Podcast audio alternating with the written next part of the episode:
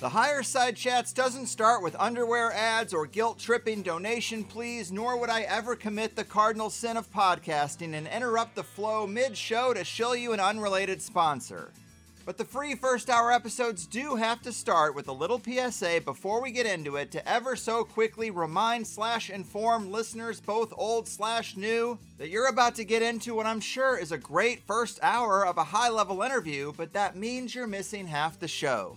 If you like what we do around here, get yourself a THC Plus membership and listen to the full two hour interviews as they were really designed to be and as I know you would enjoy them most give a little, and actually get a little more in return of the thing you're actually engaging with. Five episodes every month, plus forum access, community comments, downloads to all the closing cover songs, a plus show RSS feed to use with any private RSS feed supported app, and the occasional joint session bonus shows, which include the messages you might leave me about your own theories, experiences, or otherworldly encounters at thehighersidechats.com slash voicemail. If you're not quite sure, if you just want to feel us out, or if you're only here for this particular episode, no worries. New first time subscribers get a seven day free trial when you sign up at thehighersidechats.com. Cancel anytime. Try it out because it's so important to feed the things you want to grow and starve the things that gotta go. And with that said, let's get on with it already, huh? In the 1930s, President Franklin Delano Roosevelt addressed the nation through a series of radio broadcasts known as the Fireside Chats. His aim was to reassure the common man that our society would recover from its troubled times. Well, we're far from 1930, and I deal with a different kind of fire. For a new era of worldly frustration, we offer a fresh conversation. I'm Greg Carlwood, and these are the Higher Side Chats. Hallelujah, Higher Side Chatters, doing the thing from sunny San Diego. I'm Greg Carlwood, and whether it's the hours sunk staring at the TV screen, the endless scrolling of our phones, over partying, under exercising, or slipping up on our diet, we tend to know exactly what we need to be doing to be our best selves, but we struggle to stay committed and we convince ourselves that we're going to be turning over a new leaf any day now. And the commonality between the aforementioned failings is that they affect us slowly over time, and we don't see the negative influence on ourselves until a pattern has really set in. But one of the easiest changes to make doesn't involve that much effort at all, and lucky for us, can actually make the biggest impact on your health, motivation, energy levels, and cognitive function. And that is simply committing to an all organic, non GMO, non glyphosate soaked food supply. And despite what the producers of these foods and the captured regulatory agencies say, or how their paid off media PR propagandists spin it, like many things these days, the real science is pretty clear if you are willing to see past the sales pitch and take an honest look at the unbiased information we have after this decades long experimentation on nature, the ecosystem, and humanity at large. Well, wouldn't you know it, today's guest, Jeffrey Smith, has been laser focused on this issue for over 25 years now, and he knows the data well. He's the author of Seeds of Deception Exposing Industry and Government Lies About the Safety of the Genetically Engineered Foods You're Eating, and Genetic Roulette The Documented Health Risks of Genetically Engineered Foods, as well as being the founding executive director of the Institute for Responsible Technology, the founder of the Protect Nature Now movement to safeguard the global microbiome, and the man behind the Live Healthy, Be Well podcast.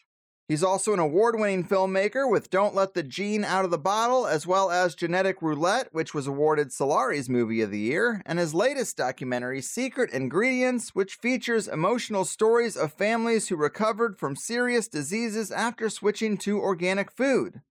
The film links GMOs and Roundup herbicide to cancer, infertility, autism, Alzheimer's, allergies, skin conditions, digestive disorders, and other health conditions and motivates viewers to increase their commitment to organic. If you found out you were being slowly poisoned one drop at a time, how long would you keep letting it happen? Because you are, and you do. Well, let's get into it. The corporate GMO critic, good food guru, and passionate advocate of the natural ways, Mr. Jeffrey Smith, my man, welcome to the higher side. What an amazing introduction, Greg. Unbelievable. Now I got to live up to it. All in a day's work. But thank you so much for being here. You are one of the greats on this issue. I think a lot of people listening know in the back of their minds they should be eating organic, but they just get lazy or they just want what's convenient right now. And we are conditioned to think that it's fine, but it's not fine. And I'm hoping we can really make the case to people today because I don't think it's an overstatement to say that GMO, genetically engineered foods, glyphosate, and the effects from this corporate food science cabal are maybe the most important issues of our time that are doing the most damage to the greatest number of people. Would you agree? I think it is one of the greatest health disasters of our time. And I think that we can back that up with numbers. I've been collecting the data. There's a conspiracy of numbers that we are looking at from correlational data, causational pathways, clinical data. And what I'm really hoping is that your listeners add some data points of their own by switching to organic and seeing what happens. But I'll explain why. I think it takes a little time to convince people to make a change that while it seems easy, it does mean switching out your brands, sometimes, depending on how you do it, spending more money. But the results are simply remarkable. Mm-hmm. And you can't really compare real food to poison food. It's not really a fair comparison. It's a false equivalency. I get this all the time about the increased cost. And it's like, well, what are the what's the cost of poisoning yourself slowly over time, you know? Well, it's interesting in the film Secret Ingredients where we follow families and individuals who switched from a regular food or even what they considered to be healthy to organic, the turnaround was stunning. We had people who are on the spectrum, kids are on the spectrum, no longer on the spectrum, dozens and dozens of infertile couples having babies with a 100% success rate in this one clinic, people with energy problems, weight problems, gut issues, cancer, skin issues, all these things. But as the doctors in the film Secret Ingredients said, these were not one offs. These were not rare experiences. These were typical in their practices when they prescribed organic diets. And they even described how someone might lose their joint pain or autoimmune disease symptoms when they switch their diet, and then they'll cheat later on, go back to the previous diet, sometimes for just a short period of time, and they watch their symptoms come back, which makes it very convincing to their patients that it was diet related. And at the same time, we have doctors describing why GMOs and Roundup in our food and the non organic food could be related to all of these diseases. And as we'll go through this today, I'm going to list maybe 40 different diseases and conditions that are linked to GMOs and Roundup. People may find theirs on there, and that might be extra motivation. Hmm. But I'll also say this when you switch to organic, I recommend creating a daily diary of all of the symptoms and rated 1 to 10, plus your energy level, plus your mood, and the percentage of the food that's organic. Because you may want to switch organic because you've heard that it can affect seasonal allergies or help you lose weight or increase energy or clear your brain or improve concentration. Or maybe you have a kidney disease or a mental disorder or diabetes or menstrual problems or hormonal problems. You may be looking for one thing, but unless you write down and pay attention to all the things that are going on, you may miss the fact that it actually changed and improved something that you never were aware was related to GMOs and Roundup. And we'll talk also about the science as to why these two particular culprits are so dangerous. Mm, great preview. And that's also important for people to know. You don't have to have some serious condition to start taking this seriously because a lot of it can be subtle mood, brain fog, irritability, energy levels, like you mentioned. These are things that, if you don't think about them, it's hard to really quantify. That is why writing it down is important. But to talk a little bit more about that autism thing, man, this is just so incredible. Secret Ingredients, a really good watch. You have this footage of children before and after, and it's pretty mind blowing because you're watching it right there on screen. These kids basically test out of being on the spectrum and seem to be living pretty normal lives. Explain how that can be possible because a lot of people are conditioned to think that autism is like you get stamped with it and that's just your life now. It's interesting in the film, a pediatrician who's dealt with a lot of autistic kids, Michelle Perro, who has uh, been named America's top pediatricians many years in a row, she says that autism is curable in some cases, and sometimes it's only a change of diet, depending on how severe. Now, that's backed up with clinical experience, but it also has research data behind it. A friend of mine, Dr. Stephanie Seneff, a senior researcher at MIT, is an expert at finding patterns and causations and whatnot through big data. And she was determined to figure out what was responsible using big data for the outbreak in autism. So she downloaded all of the physiological changes and psychological changes, all that from the research on the autistic spectrum, and told me that she at that time could tell you exactly why an autistic child would have the particular symptoms based on the changes in the physiology. But she couldn't figure out what the environmental insult was that caused those changes. So she had a very particular pattern she was looking for. And then she started looking at all of the data on every toxic chemical that she knew was in wide circulation. Every time she brought it down and compared, she did not find a match. It could not explain the changes until one day she went to a lecture by another friend of mine, Dr. Don Huber, a professor emeritus from Purdue. And he was an expert on Roundup and its chief poison, glyphosate.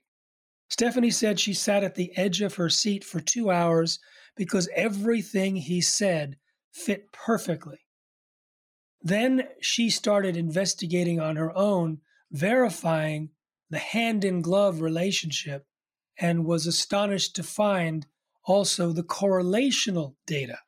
So she took the evidence, the prevalence of autism of six year olds, and compared it to the amount of glyphosate based herbicides sprayed on soy and corn in the United States during the year of the prevalence and the previous three years.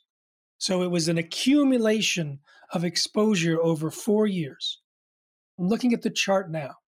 Now, the correlation, the line between the glyphosate applied and the autism is nearly perfect the R value is 0.9972. A perfect correlation is 1. This is 0.9972. It was remarkable, remarkable how close it was. Now, the epidemiological data is correlation, but she had the goods on what the specific changes were in the physiology. And we now have some research showing that the incidence of autism is higher among families that are working in rural areas where glyphosate is used. But I've also spoken to many parents who've taken their kids off of GMO and Roundup laden foods, putting them on organic, and it's been startling how predictable the outcome is. I talked to one woman who said her son was about 80% improved. And people would ask her, What have you done? And she said, I took him off of gluten, I took him off of dairy, and he's about 80% organic. And then she would tell the next person, My son is 80% improved. And they'd say, Why? And she'd say, Gluten free, casein free, and about 80% organic. After a few days, she started hearing herself 80% recovered, 80% organic. Then she put the two together with kind of a shock and decided we need to go 100%.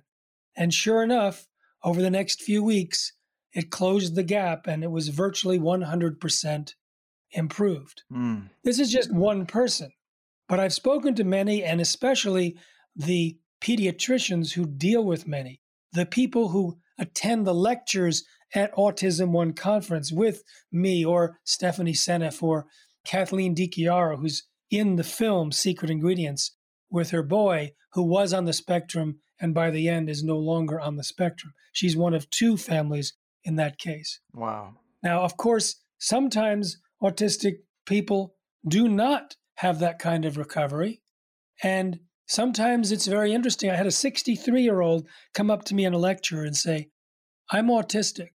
And I want to thank you because after I learned your recommendations and changed my diet, it allowed me to come to this lecture.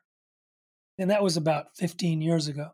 So I've been hearing these stories for a long time. And I can go into some of the plausible causative pathways between glyphosate and autism, and we'll discuss some of them. But what I'd rather do is go through the modes of action and link it to 30 or 40 different diseases Mm-hmm. so that we realize if it's not just for those trying to prevent or treat autism, it's for those that are living life. Yes, yes. Well, let's do that. Let's hit those modes of action and those 40 different diseases. I'm sure people will find something that resonates with them. All right.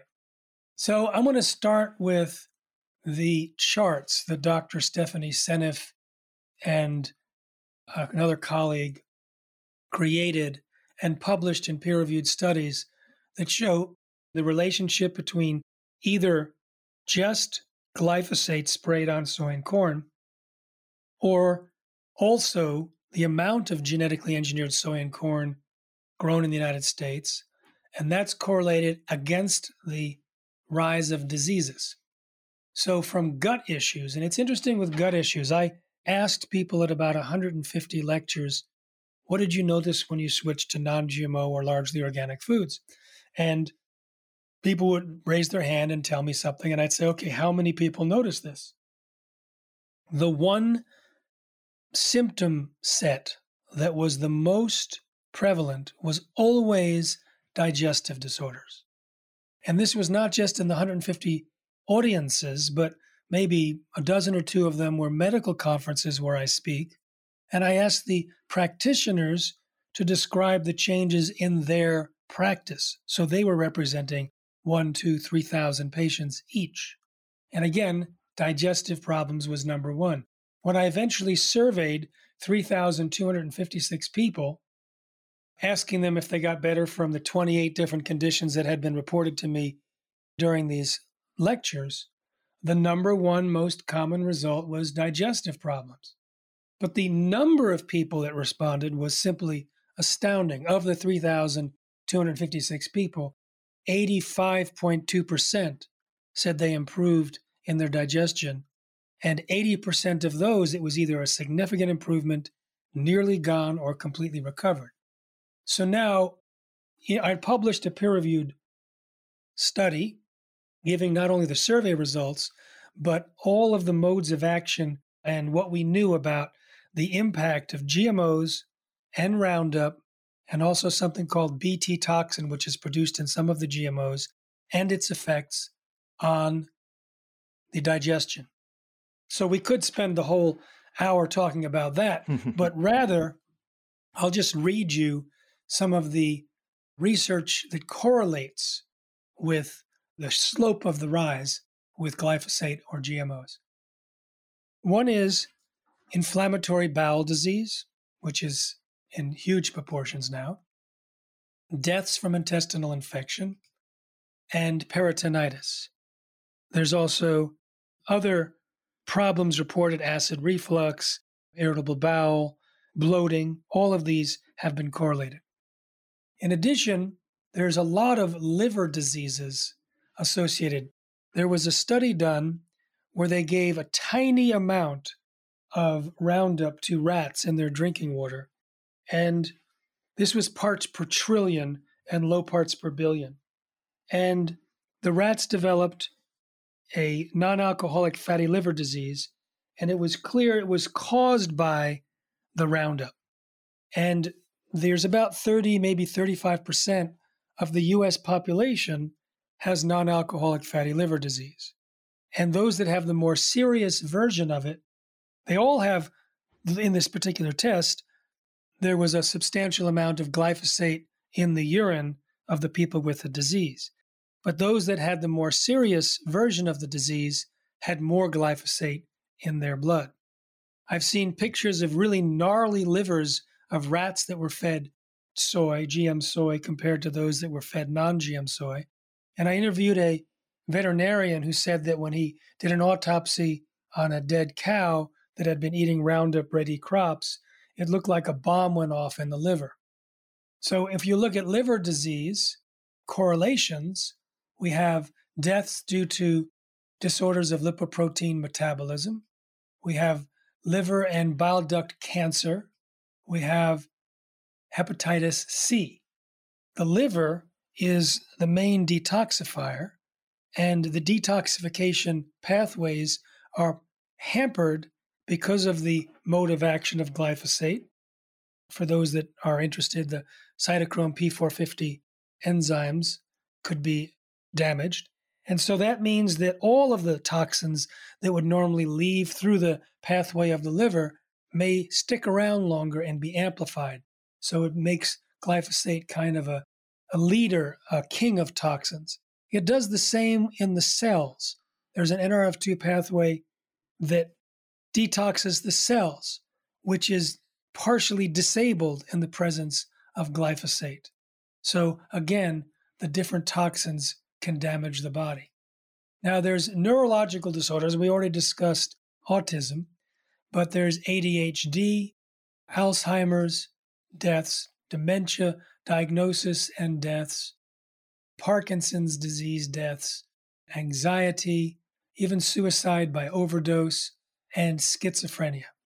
Now, if we look at the mode of action that can cause it, there's several. There's a gut brain axis. We already talked about the digestive problems. There's problems with the gut bacteria that can lead to a lot of cognitive and neurodegenerative problems. And the gut bacteria is damaged by glyphosate, which is an antibiotic. And if you look at the changes that glyphosate causes in the gut bacteria, and I interviewed someone that looked at that in a research study, I went through the 28 different conditions that people reported getting better from, and he could explain the rise of every single one of those conditions based solely on the results of the change in the gut bacteria. And one of the changes in the gut bacteria is that it blocks the production by that gut bacteria of the precursors to serotonin, melatonin, and dopamine. And these are happy chemicals. And without sufficient amounts, it can create cognitive disorders and other problems like Parkinson's that we've just discussed. There's also a link correlationally to celiac disease, insomnia, and sleep disorders. And for those that are familiar with melatonin, this is no wonder if there's a reduction in melatonin that governs circadian rhythms and sleep. There's also reproductive problems, including birth defects and all sorts of congenital heart defects and newborn metabolic disorders and geno, genito, geniti, urinary disorders, lung conditions in, in newborns, newborn eye disorders, newborn blood disorders. Diabetes is correlated with both GMOs in the food supply and Roundup, and deaths due to obesity. So, some of the major diseases. There's also cancer. There are many reasons why GMOs and Roundup could be related to cancer. It can block the gap junctions between cells, which is the way cells communicate. And one study showed a 50% reduction in that. It also damages the sequence of the genome. It's genotoxic and also causes oxidative stress. It also creates leaky gut, and leaky gut is linked to virtually all diseases that we've mentioned, and all the, you know, some think it's linked to all diseases, period.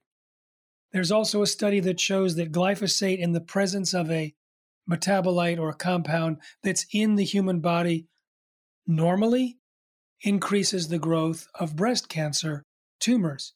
And so, if you look at just the rise of the different cancers, you see it rising in parallel with glyphosate, with breast cancer, with kidney and pelvic cancer, thyroid cancer, and deaths from myeloid leukemia, acute myeloid leukemia. And we already mentioned liver cancer.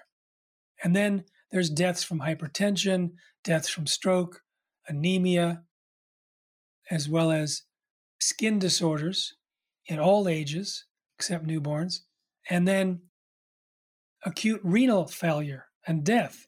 There's a lot of connection between glyphosate and the kidneys, and also acute kidney injury, as well as lymph disorders. So you can see that the particular diseases are numerous. And then if you look at the personal accounts as to what got better when people switched to organic or non GMO and largely organic, it was digestive problems, fatigue, overweight, obesity, brain fog, anxiety and depression, food allergies and sensitivities, and I'm above 50% response. Then we get to memory and concentration, joint pain, allergies, gluten sensitivity, insomnia, skin conditions, hormonal problems, musculoskeletal pain, autoimmune disease, high blood pressure. Many of these same ones, and I, I won't finish the list, there are many of the same ones that have been reported with these epidemiological charts. But when you feed the animals in research labs Roundup or GMOs, they often suffer from these diseases or, moreover, the precursors because the studies are typically short term. When you take animals, pets, and livestock off of GMOs, sometimes put on an organic diet, you see these type of changes as well. So we have plausible causative pathways, and I've only mentioned a few. There's a damage to the neurotransmitters, the hormone, the mitochondria, the gut bacteria, the leaky gut, the inability to absorb minerals. These are just some of them. And then there's the evidence in the laboratories and then there's the clinical research from what doctors tell us. They're astounded that the results when they get from their patient population when they start suggesting an organic diet. Mm. Yes, great summary. So many different effects from this. And I've even heard you say that a lot of the times food allergies and gluten intolerance are actually allergies and intolerance to the altered foods that might not be there potentially with the unaltered foods if they were to uh, just go for the natural organic versions of whatever they seem to be getting triggered by.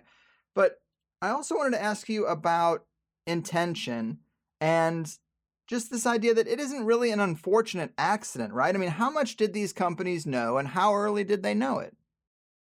I talked to a former Monsanto scientist. Monsanto is the biggest GMO producer. They're now owned by Bayer, so Monsanto officially doesn't exist except in our nightmares memories. Mm-hmm. I talked to a former Monsanto scientist who said that his colleagues had done research feeding rats genetically engineered corn and noticed some significant health issues in the rats. Instead of withdrawing the corn, they rewrote the study to hide the effects. Now, this particular scientist was very concerned about the fact that this was a short term study. Monsanto typically uses 90 days maximum. He was also aware that the maximum amount of corn fed to the rats was far less than, for example, the humans in South Africa and Southern Africa, which eat corn as a staple three times a day. Monsanto typically feeds a maximum of one third of the diet to their rats as their genetically engineered corn. And people in Africa could be eating corn up to 70% and in some cases 90% of their diets in times of famine. So he told me he was very concerned about the impact on the Africans, knowing that the rats had serious disease problems or health problems in just three months. So it's an interesting follow up. I was speaking to a veterinarian in the United States, and one of his clients was a South African farmer. And the South African farmer was complaining about the diseases that were experienced by his cows and pigs. He was losing money. He had low milk production, problems with walking and, and their legs. And the pigs were like biting each other's tails and had Alzheimer's symptoms, etc. So he told them all these things to do. And the guy said, Just tell me one thing. And he said, Never feed your animals GMOs again. So, what this South African farmer did is he switched his corn that he was growing on the farm to non GMO. And when it came up, he started feeding his animals non GMO. And sure enough, the problems went away. And then he ran out of the corn because he hadn't planted enough for year round feed, started buying feed from the marketplace, and the problems returned until he was able to plant enough for year round non GMO corn. But what the veterinarian told me was that the workers on the farm, and he needed 50, but he had hired 60, 20% more because so many of them were sick all the time headaches, flu like symptoms, really bad colds, inflammation. And many were down with sickness. He was spending a lot of money in medicines. But the farmer told the veterinarian that about once or twice a month, he'd be talking to one of his workers and notice that the eyes were not tracking right. They weren't moving in parallel. And from his experience, he knew that that person would be dead within one or two days. Hmm. And this was going on for a while, and he had no idea why. The workers were eating the same corn as the cows. So when he switched the cows' corn to non GMO, the workers were eating now non GMO corn, and their symptoms cleared up until he ran out of the corn. So the worry by the former Monsanto scientists appears to have been validated by a group that was eating more GMO food, perhaps, than nearly anyone in the world. Maybe the other only other comparisons would be other South African farms where they would eat 100% GMO corn from the farm because they eat a lot of corn as a staple and they weren't mixing it with the non GMO corn as they typically do in the marketplace. So the other thing is that Monsanto was very aware of all sorts of problems with both GMOs and Roundup and ventured to cover it up and attack scientists that found out problems and to attack reporters that reported on it. And I've written about this in my books, Seeds of Deception and Genetic Roulette, and spoken about it in 45 countries. And it came out with such graphic detail in the recent Roundup trials where three sets of juries agreed that the four plaintiffs' non Hodgkin's lymphoma cancer contributed to or caused by using Monsanto's Roundup. Now, during the course of the trials, they were learning about how Monsanto became aware of problems and covered it up. They hired one of the world's best experts at genotoxicity who said, yes, it does look like glyphosate is a carcinogen, and you need to do these studies to see if the full Roundup formulation is. And they didn't do the studies. They hid the evidence that this guy had put together, which was illegal. And then they ghost wrote a review paper with the exact opposite conclusions and submitted that to regulators around the world. They had used completely fraudulent studies at a laboratory where the executives actually went to jail because it was so fraudulent. And one of those executives happened to be from Monsanto who went over to that lab to help conduct the Monsanto studies. And an example of how a Monsanto scientist does Monsanto science was made clear in the trial. And I've been studying this for a long time and I've written up all ways in which they have been caught red handed, but no one seems to pay attention. Mm-hmm. But this is one of my favorites. In order to get their Roundup approved, they had to test the absorption level on human skin. So I think they typically would take, as they others have, human cadaver skin and apply Roundup and see how much gets absorbed. And they were dismayed because about 10% got absorbed, and that's way above, over three times the amount of legal legal determinant for absorption. So they hid that evidence illegally from the EPA and instead took new cadaver skin and baked it in an oven. Then they froze it. Then they applied the Roundup to this leather like frozen human skin and found hardly any got absorbed. Hmm. And that's what they reported to the FDA. And I've pointed out, like with bovine growth hormone, which was their genetically engineered cow drug to increase milk supply, they had a similar research that showed that discounted problems by over pasteurizing the milk 120 times longer, all these things that they did. And it turns out the former Monsanto scientist told me that when three of his colleagues were testing the milk from cows treated with the company's genetically engineered drug, they found so much cancer promoting hormone in the milk, the three Monsanto scientists refused to drink milk after that unless it was organic and one bought his own cow. So, did they know about the problems? Absolutely. Did they try and cover them up? Absolutely. And it so angered jurists that the juries awarded huge punitive damages, including one jury $2 billion, which got lowered quite substantially, another one 250 million, because they were so angry at how Monsanto rigged their research and purposely caused damage to the people that they were feeding and as customers. Mm. Another great summary, and that was one of my favorite parts of your book, Genetic Roulette, is just seeing all these ways that they do tilt the science and studies to get the results that make things look safe that aren't. I mean, one of the things that's just mind blowing is the idea of trying to get a court order to seal safety studies for 50 or 100 years. That seems to be a common practice these days in the corporate science world. But a couple of other things would be using highly variable animal starting weights to hinder detection of food related changes, right? To keep feeding studies short to miss long term impacts, mm-hmm. to use too few subjects to derive statistically significant results, and to use rigged or irrelevant control groups and those are just a few of the things they do that show intention and show that, you know, this wasn't just an honest mistake. They were pushing this stuff through regardless and they were going to do whatever they had to do on paper to make it look right.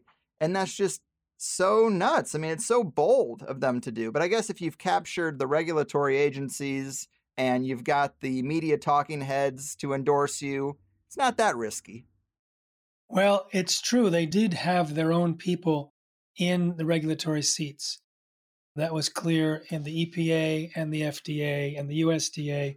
But it's also the case in India, in Europe, in the UK, in Brazil, Argentina. Where I travel, I often learn about the makeup of these approval committees and how completely stacked they are by the biotech industry and there's usually a ministry that is bought out, and there's often a an agricultural association, a farm group that's basically bought out, receiving money from their handlers and unable to. They have to toe the line and promote the GMO myths. So it is true, uh, Greg, that that was one of the funnest things for me to write in Genetic Roulette, the ways in which they rigged research. Another one of my favorites is they claimed to the authorities in Australia and New Zealand that their high lysine corn has a protein, a new protein in it that has a history of safe use in the food supply because it's naturally found in soil. And so, because of that, it didn't need to be tested whatsoever. So, my friend Jack Heinemann calculated how much of that protein would, if an average male American eating the average amount of corn per day was eating just Monsanto's high lysine corn, how much of that protein would he be eating? And how much soil would he have to consume as a comparator? Because remember, you didn't have to test it because it's in the soil. Well, in order to have the same amount of that protein in your diet, he calculated you'd have to eat 22,000 pounds of soil every second of the day. Wow. it's bizarre science. It's checkbook science. It's Monsanto science. Right. I like that. Nice tag. And a lot of this stuff sounds pretty severe. I mean, you mentioned a whole bunch of some of the most debilitating conditions people can have. But what do you say to people who might think, well, I eat fast food all the time, been doing it my whole life. People who live in these suburban food deserts and they really don't have a lot of other options. And they say, well, I'm totally fine. Like all through high school and college, I ate like trash and none of these conditions ever really affected me. So I'm sure some people might look at their own experience and be inclined to think some of these concerns are overblown. What do you say to those people? Obviously, there's going to be people that hear all of this and decide it's not for them, whether they are feeling healthy or just lucky, or they're attached to their junk food. I would say my first encouragement is try it for two, three weeks. It's an investment of time and attention and do the little symptom survey we talked about and see what changes. You see, in the survey that I did with over 3,000 people, 52% said that they had improvements from brain fog. Now, if you are experiencing brain fog every day, it may be your normal, your default. You may not realize what it's like to have a clear mind. And in the film Secret Ingredients, David Perlmutter, who wrote Brain, Grain Brain and Brainmaker, talks about how the brain uses 25% of the energy, and the energy is produced from the mitochondria, and the mitochondria get damaged from glyphosate. So when you stop consuming glyphosate, you have more energy, and your brain then can have more clarity but 60.4% of the people we surveyed showed improvements over fatigue, more energy. And when I combined them, the two, reduced more energy and reduced brain fog, and asked 150 audiences how many people noticed that, it was always the second below digestive problems. So these are quality of life, memory and concentration, 48%. You may not think that your memory and concentration are off par, but if you switch, you may end up joining these nearly half of the people surveyed saying it got better. You may think your sleep is fine with a certain amount of wakefulness. It might get better, as 33% said that their insomnia situation improved. Now, some of these diseases are long term forming Alzheimer's, Parkinson's, cancers, etc and there may be a, a cumulative effect. But I also want to say that once you've made the switch and if you do it intelligently, you do it with help perhaps from others who are already eating organic and doing it efficiently and effectively and less expensively than, than you might when you just start, it's actually easy to do. But where it may cost you more money is if you just switch over to the same processed foods that you're eating now and just make the organic step. You may want to learn to cook. But even if you end up spending more money, when you think about food, you have a food budget. Add your health budget. And for those that are environmentally and health minded for the world, add also your philanthropy budget because you're contributing to a healthier world and also healthier farmers and farm workers, mm. which we can talk about. So, in any case, whatever the excuse is, give it a shot for a few weeks, see what happens, see if it makes a change, pay attention, take notes. And then you've tried it. It could be the most important move of your life, or it could be a non starter. Everyone's different. Mm-hmm. Yeah, maybe you were a super genius and never knew it because you never were running on optimal systems. And, you know, a part of this problem with the scientific approach in general here seems to be the basic premise that genes are like Lego blocks and you can just slide out some code and replace it with some new code. And this is kind of a faulty premise being used in several sectors of science, but just speak to us about how wrong that is philosophically and, and practically too. You know, I'm going to introduce a new thing. You've read Genetic Roulette, which was put out before gene editing came out. And the myths that were propagated by the biotech industry was that genetic engineering was precise and predictable and safe. And they claimed it was overregulated, even though it's vastly underregulated. Well, now we know without compromise that it is not safe, it is not predictable, and it's under regulated. So they're coming out with GMOs 2.0, which is gene editing. Say, oh, it's not even a GMO. We don't take genes necessarily from other species and put them in. We just use gene editing to rearrange or cut out certain sequences in a laboratory.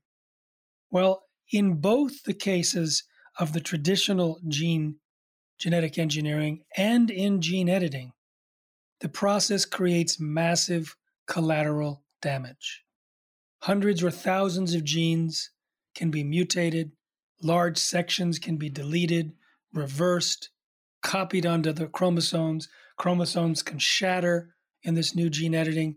In fact, one doctor, Jonathan Latham, who was a genetic engineer, said that the gene editing appears to be more problematic and more dangerous than the traditional.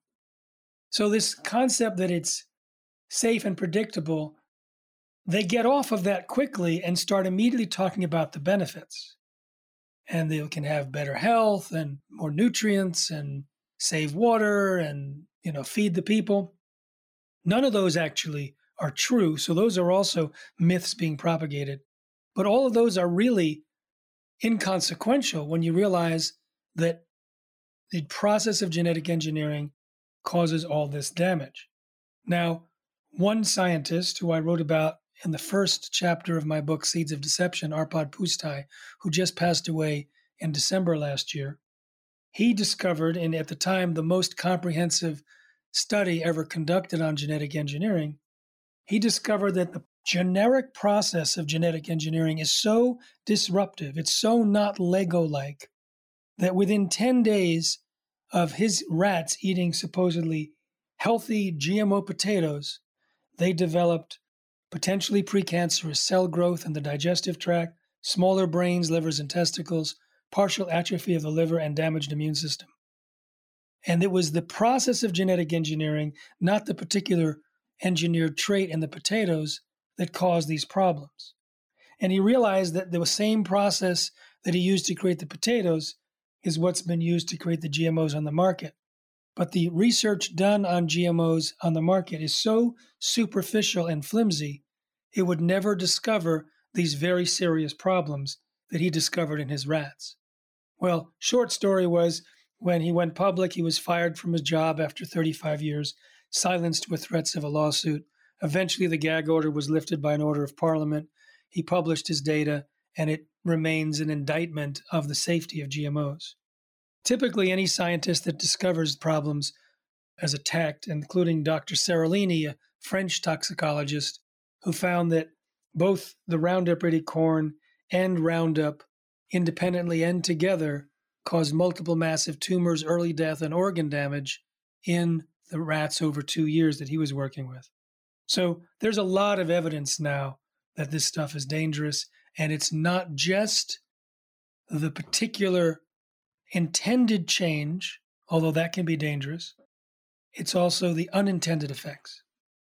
Right. You list so many in genetic roulette that these trans genes are just unstable. Sometimes they rearrange over time. They can create more than one protein. Weather, environmental stresses, and genetic disposition can significantly change gene expression. There is no one size fits all kind of approach here. And GMO 2.0 is a great term for the things I'm really concerned about in the future and the present, really. But this CRISPR stuff, a lot of people are talking about how we'll just engineer human beings from the ground up, however they want to be. Like going from the food just to the person themselves. And they're talking about it like it is some miracle thing. But of course, they're using CRISPR technology also on food to produce like non browning apples, as if just an apple turning brown is the problem. And as long as it looks good on the surface, it must be perfectly fine. And we have GMO salmon that apparently was just approved in some areas, and, and that seems to be uh, a unique problem in its own right? And then I guess I would also ask you about this lab made meat trend, the impossible burger and all this stuff that's popping up. I guess the next decade seems like it's going to be GMO on steroids. And I'm just really concerned about these things that are going to be coming out and these future problems when we already have so much to deal with. Yeah, it turns out after 25 years of focusing on the health dangers of GMOs and Roundup, our Institute for Responsible Technology and my focus has pivoted to warn the world and make actual policy changes in around the world on GMO 2.0. I'm happy to talk about the Impossible Burger and those, those things, but there's, and I think we should talk about the Impossible Burger, but I want to put it into the context of a bigger issue, and that is, first of all, gene editing is now so cheap and easy. You can do it in your own basement with a do-it-yourself kit for $169. For one or two thousand, you can have a little lab that you can create new organisms every day. What we're talking about is a potential assault on nature of unprecedented proportions where we could replace nature in this generation. Of all the different kingdoms that are at risk, the most is the microbiome, the microbials. We know from the pandemic, and we didn't need a pandemic to know that microbes travel and can mutate and wreak havoc. Most people don't know that microbes can also swap genes. So if you release a genetically engineered microbe with a gene in an Arkansas field to improve soil, that gene may end up in the guts of children on the other side of the world, in the atmosphere, in the Sahara Desert. And the microbiome, the microbial ecosystem, is essential for human and environmental health and has evolved and co evolved with their hosts and the ecosystems for billions of years. If you introduce a genetically engineered variety and it meets certain conditions as it survives in the environment, it could be cataclysmic. In the film Don't Let the Gene Out of the Bottle, which is at the website protectnaturenow.com, it's just 16 minutes, but it's an alarm bell that you may not forget. It talks about one genetically engineered microbe that was almost released that, if it had met certain conditions biologically, it may have ended terrestrial plant life. Another one may have altered weather patterns on Earth permanently. So these are microbes that have been genetically engineered by well intentioned scientists using state of the art information that was simply not taking into account the nature of nature. And because we now have the potential for millions upon millions of genetically engineered microbes, new ones and different ones to be created over this generation by virtually every future high school laboratory, by home tinkerers, by major corporations, by governments, we are basically rolling the dice with our future. So, we at the Institute for Responsible Technology and at Protect Nature Now are building a whole new movement. And so I recommend not only when you go to the Protect Nature Now homepage, you'll see right on the left the 16 minute film, and you'll see right above you a donate button. So please make a recurring donation of any amount that you can afford, even a dollar or five dollars, whatever you can offer, so that we know it's coming and can start hiring and creating more assets and opening offices around the world. It's a multi million dollar effort that we're architecting, and it's something that deserves support because it, the future of humanity and all living beings are at stake. Yes, yes. You are doing really impressive things across the board. You do more in a day than I do all week. And uh, I'm just kind of in awe of your dedication and your passion. And it's like there is money and abundance in the natural ways for the farmer, for the rancher, and for the customer, but you just can't patent it, package it, and export it. And that is the problem. And, and maybe it says something fundamentally about our model and uh, some things that might need to shift. The other thing, Greg, is that reaching farmers has always been particularly tough. I remember back in 2002, I gave a lecture on GMO dangers in Iowa, and someone came up to me and said, I'm a writer, I write for a farm journal, and I'd love to interview and figure out an article I can do and maybe freelance it for somewhere else. I said, What about the Farm Journal? She says, They'd never allow that. The biggest advertisers are the GMO companies and the seed companies, which are the same thing. So it's hard to reach them because the agricultural extension agents work at land grant universities that have funding from the biotech industry. So they become basically extensions of the chemical and biotech industry in their recommendations. Farm media is generally bought and paid for. And in addition to getting the wrong information, they're also preemptively insulated from people like me. They call those of us who are asking for more science anti science. Right. You know, so we are already facing a disinformation campaign that marginalizes us before we open our mouths.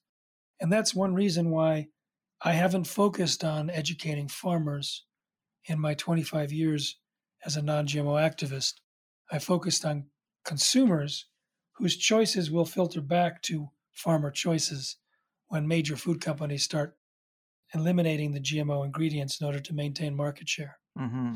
Now, with GMO microbes and GMO 2.0, we're forced to focus on government laws.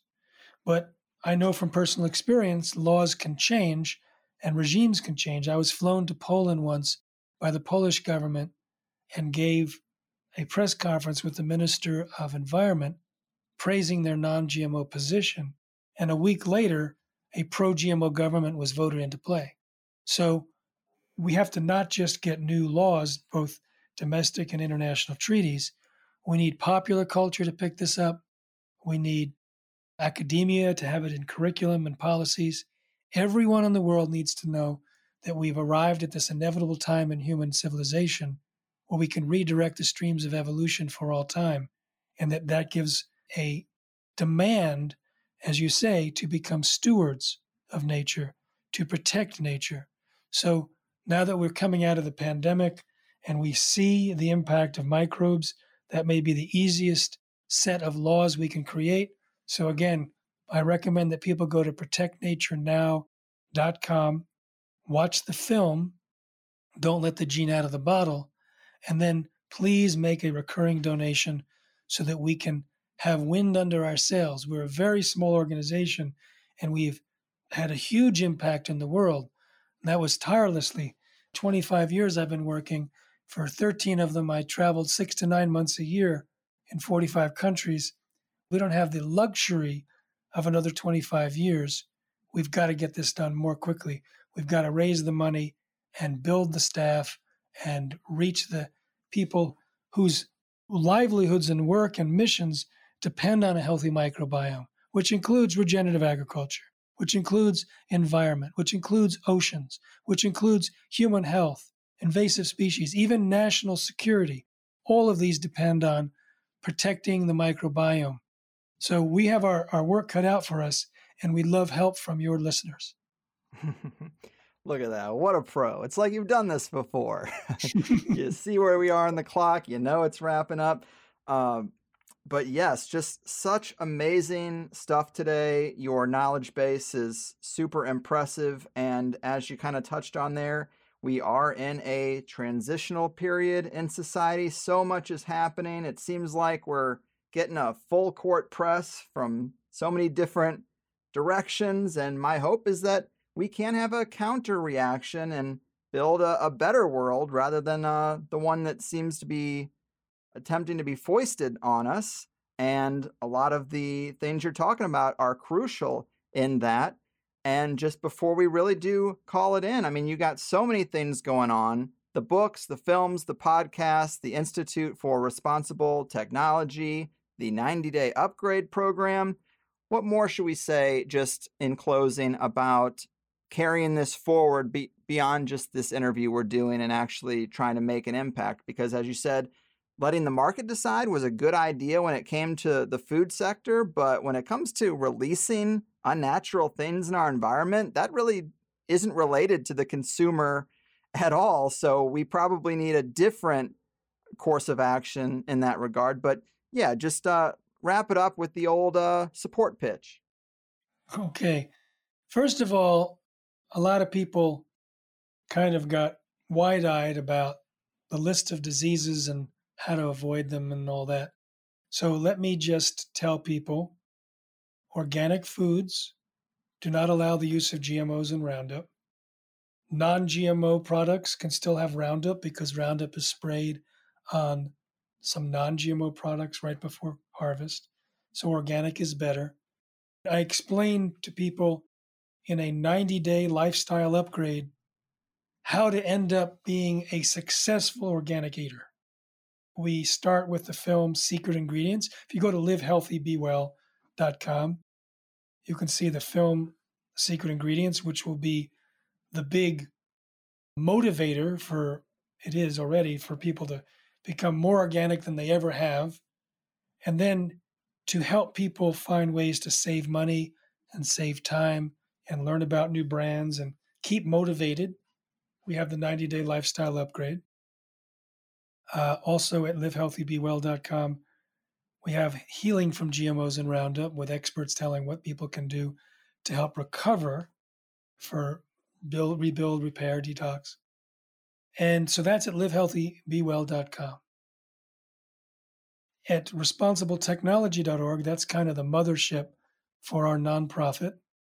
And there you can get a list of products that are GMO to avoid, um, what derivatives are there so that you can look out on ingredients if you don't buy organic, as well as a list of the products that are sprayed with Roundup and what levels are sprayed. So that's a quick reference and has a lot of information. For our new focus on protecting the microbiome, protectnaturenow.com. So responsibletechnology.org, protectnaturenow.com, livehealthybewell.com. The Institute for Responsible Technology also has a Facebook page and an Instagram. And we have 125,000 people right now actively on our Facebook. Instagram is growing. Please help us there by becoming a follower. And once again, I have had the great benefit of being supported in this activity. When I first started the Institute was when I published my book, Seeds of Deception. And I didn't have enough money to pay myself. So I did it pro bono and just survived on book sales and speaker fees. But, you know, there's a certain life cycle to books. So we had to pay ourselves a little bit to keep going. And now I can say that it's been the supporters of our institute that has allowed me to do my work without having to worry. And not only covering my salary, but we're creating films and we're creating, we have a team and we have all sorts of plans now to protect nature from the onslaught of GMO 2.0. And we don't have a regular source of income sufficient to meet our needs of expansion. So I would love it if people liked our message and wanted to support us, share this podcast and share whatever you get by signing up for our newsletter or our, my podcast or our Facebook posts. Please help get the word out because we are at this inevitable time in human civilization and we need to have a new a new definition for humanity and it starts individually. If we think that oh this is all someone else's problem and they'll take care of it, that's the epidemic behind all of the inputs of GMOs. Countries think they don't have to face it because the FDA has already looked at it. The FDA says we don't have to do test safety studies because Monsanto will do it. And Monsanto studies are rigged or non existent. It's similar that for so many areas, we have been trained to give away our power and authority to schools, to doctors, to media, to governments. And that creates the vulnerability for us to be manipulated by the corporations. So, one of the most important things is to take back our position. Instead of being the victim, be the victor. And that starts with our own food. So, we choose what we consider food and not what Monsanto claims and is enforced by their wing in Washington. Then we go with our information that we share. We may not have the time to spend a lot of time on this, but there may be people in your social media networks that will not only spend time sharing this, but you may save the life or health of their family. So it's worth participating in as a team member and certainly as a donor if you can afford any amount on a regular basis. So that's my call to action today. And I also want to say, Greg, that you are remarkably well prepared. I am so excited about the knowledge base that your audience has mm. because you, from my experience that I've had, which is just this two hours, you do the research, you get informed, you ask the questions. And because we had two full hours to talk, I shared stories that I haven't shared in years. Some I haven't shared at all hmm. because I don't need to be lightweight in it because you're not being lightweight and I'm matching you in that. so thank you for being that source of information for your listeners. I very much appreciate it. And yeah, this has been really excellent. You you spoke about the income thing and you know, just one thing I wanted to throw out there is I would love to see people be half as critical of those making their money breaking nature and participating in the damage as they tend to be the income of those trying to do noble, positive things. There's always such a criticism. And it's like, no, we should be able to thrive and work on the good team. And uh, it's just it's weird how the balance is is off there when we are criticizing why a person is advocating for what they advocate for but yeah you have been at it a long time and you are such a big part of the changing tide so kudos to you. I do consider this one of the most important issues of our time it's not as sexy or extreme as some of the other things we talk about around here but if we don't have our health and we let these people wreck the natural systems beyond repair, what's left? So, big thanks, man. Keep fighting the good fight and take care out there. Thank you so much and safe eating, everyone. Wow. Wow. Jeffrey Smith, one hell of a dance partner. Really great interview and very knowledgeable and dedicated to his little slice of the pie. I love it. My last comment there when we were wrapping up really comes from thinking back to that Carey Gillam interview where she even spent some time talking about the character assassination attacks that she's undergone from compromised publications. And yet, I still would see comments after that interview about how, well, she gets paid to tear these companies down, so how can I trust her?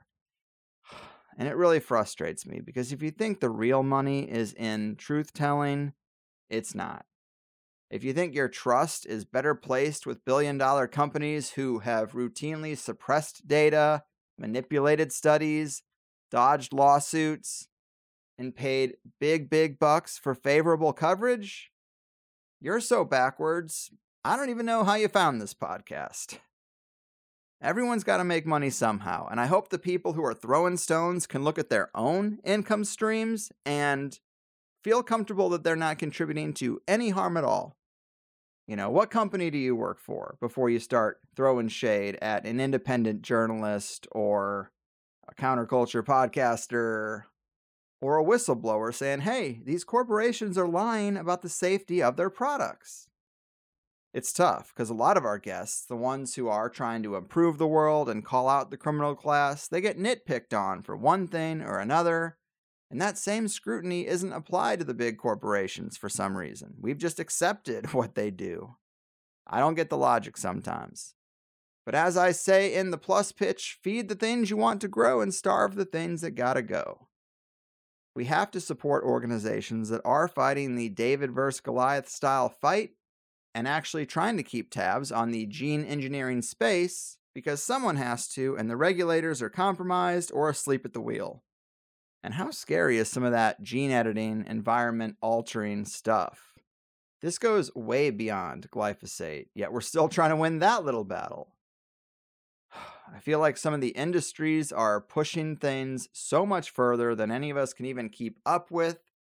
It's hard to regulate or educate about something that people generally think is sci fi fantasy supervillain stuff. But I'm totally on the page that genes are not like Legos, that these things cannot be contained or handled with the sort of precision the perpetrators like to pretend they can be. And no one's even asking for this stuff.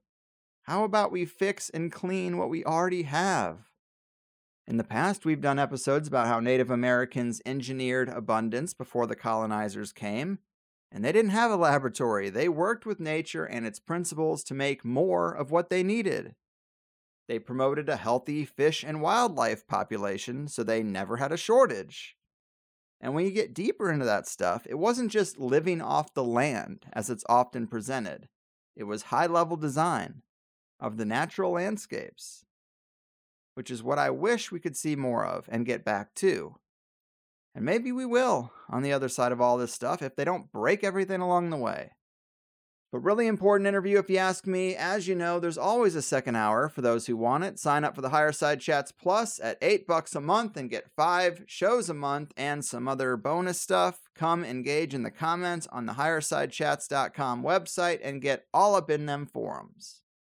I don't just ask you for support, I give you the first hour as a proof of concept and then give you twice as much show for it. So hop on in.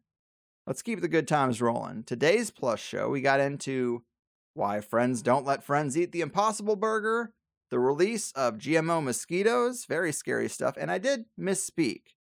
I said Bill Gates' company was behind this, and that's wrong but the Bill and Melinda Gates Foundation did supply funding for the development and deployment of this project, as stated on the website of Oxitec. We know the big boys don't care that much about accuracy, but I do, so I just wanted to throw that out there. We also talked about unpacking the base corporate philosophy against nature and a lot of other fun stuff, as much as was in the first hour. Of course, there's just as much in the second. All good stuff and I am currently on the road, so not much to say in regards to the calendar at highersidemeetups.com, where you can make your own events and find local people that are on your same page with a lot of this stuff. Very important these days.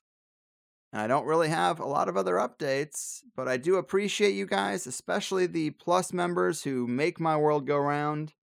And I hope you appreciate that I've gotten you five shows a month every month since Plus started, and I think 2016? I really don't even know. But even when I'm vacationing, I'm still working. I got the best job in the world, but it is still a job that I take pretty seriously. And I hope that's clear. And I hope you decide to support this unrestricted foray into the dark underbelly of reality, one unexplored topic at a time. TheHigherSideChats.com to make all your dreams come true. I'm getting out of here. Thanks for listening, and a big thanks to Jeffrey Smith for being so awesome and for taking the time to talk to me. Remember, you can support what he's doing at the Institute for Responsible Technology. It is important. And I'll see you soon with another off the radar and unexpected topic in our next episode. So I've done my part. Your move, janky gene editors, money hungry health herders, and corporate frankenfood creators your fucking Sometimes when I get down, I eat a bunch of corporate junk. Processed stuff that makes you fat.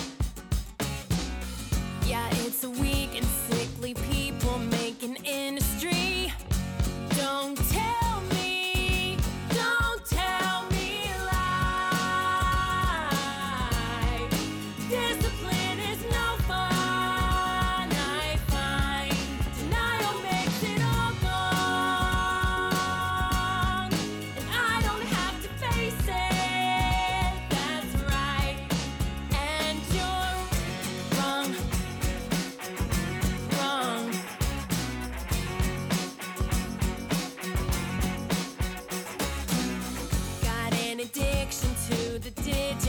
technology.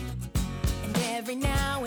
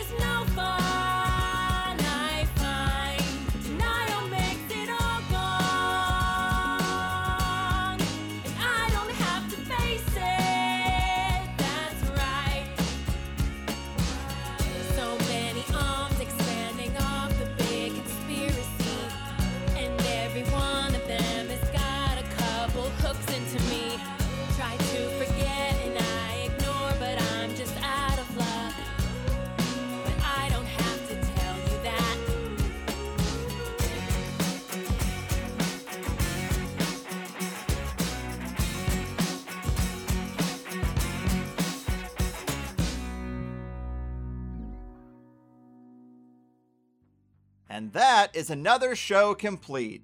Remember, as much as you enjoyed this, which is just the free first hour, I hope you'll become a Plus member to hear the full two hour interviews. You also can engage with other Plus members in the comments and the forums. And you'll find your answer to one of the most common questions I get, which is where can I find those cover songs that you use at the end of the show? Well, they are free downloads for Plus members too. And without Plus members, I can't hire the occasional musician to bring these odd cover song ideas to fruition. Plus members are how I'm able to do what I do without ads and without the big machine being on my back. We can fit so much more into a two hour interview, and I do my best to make it worth your time and money. The conversation only gets deeper, weirder, and more controversial in that private hour. How could it not the way things are going? But the best way to sign up is at thehighersidechats.com, where new first time subscribers always get a free seven day trial because I'm just that confident. There's no PayPal on the website, but if you need to use PayPal, then sign up through Patreon and you get all the same episodes. Our website is a credit or debit system, but you can also scope out the other options like a few various cryptos, cash or check mailed to the P.O. Box, and I'll even barter with most people if you have your own business and produce something nice that my wife or kid or taste buds might like. But the architects of consensus reality have made it clear that these themes and topics aren't really welcome on the main stage. And so, this is how we secure a little counterculture corner for ourselves, and I hope you'll join Plus because that is the only way it works. Besides, you can cancel anytime right on your profile page. The most common concern I hear is people just being unsure if THC Plus will work with their podcast app, and the answer is probably yes. But if not, we have several high level app recommendations for whatever phone you use, and the website is made for mobile too. We're trained to tip a waitress for bringing us a sandwich, but that tip doesn't give you access to a second sandwich. Really, I'm not asking for any more than that, and I think I offer a better service. Come get your second serving of tasty conspiracy goodness in exchange for that small token of your appreciation. Beyond that, let it also be known that we have grown and survived as long as we have by word of mouth. I don't care so much about social media likes or follows, but tell the right people about THC. And not just listeners, but the high level figures who are better suited to sit down with me than most other hosts. And if you can help me with any of these things, I can work to bring you better shows, which is just a win win for both of us. Informative, entertaining, and action packed. It also never hurts to thank a guest you liked if you have the time either. We want them to know people are listening so they're willing to come back down the road too. Thank you for spending some time with me, and cheers to a better tomorrow.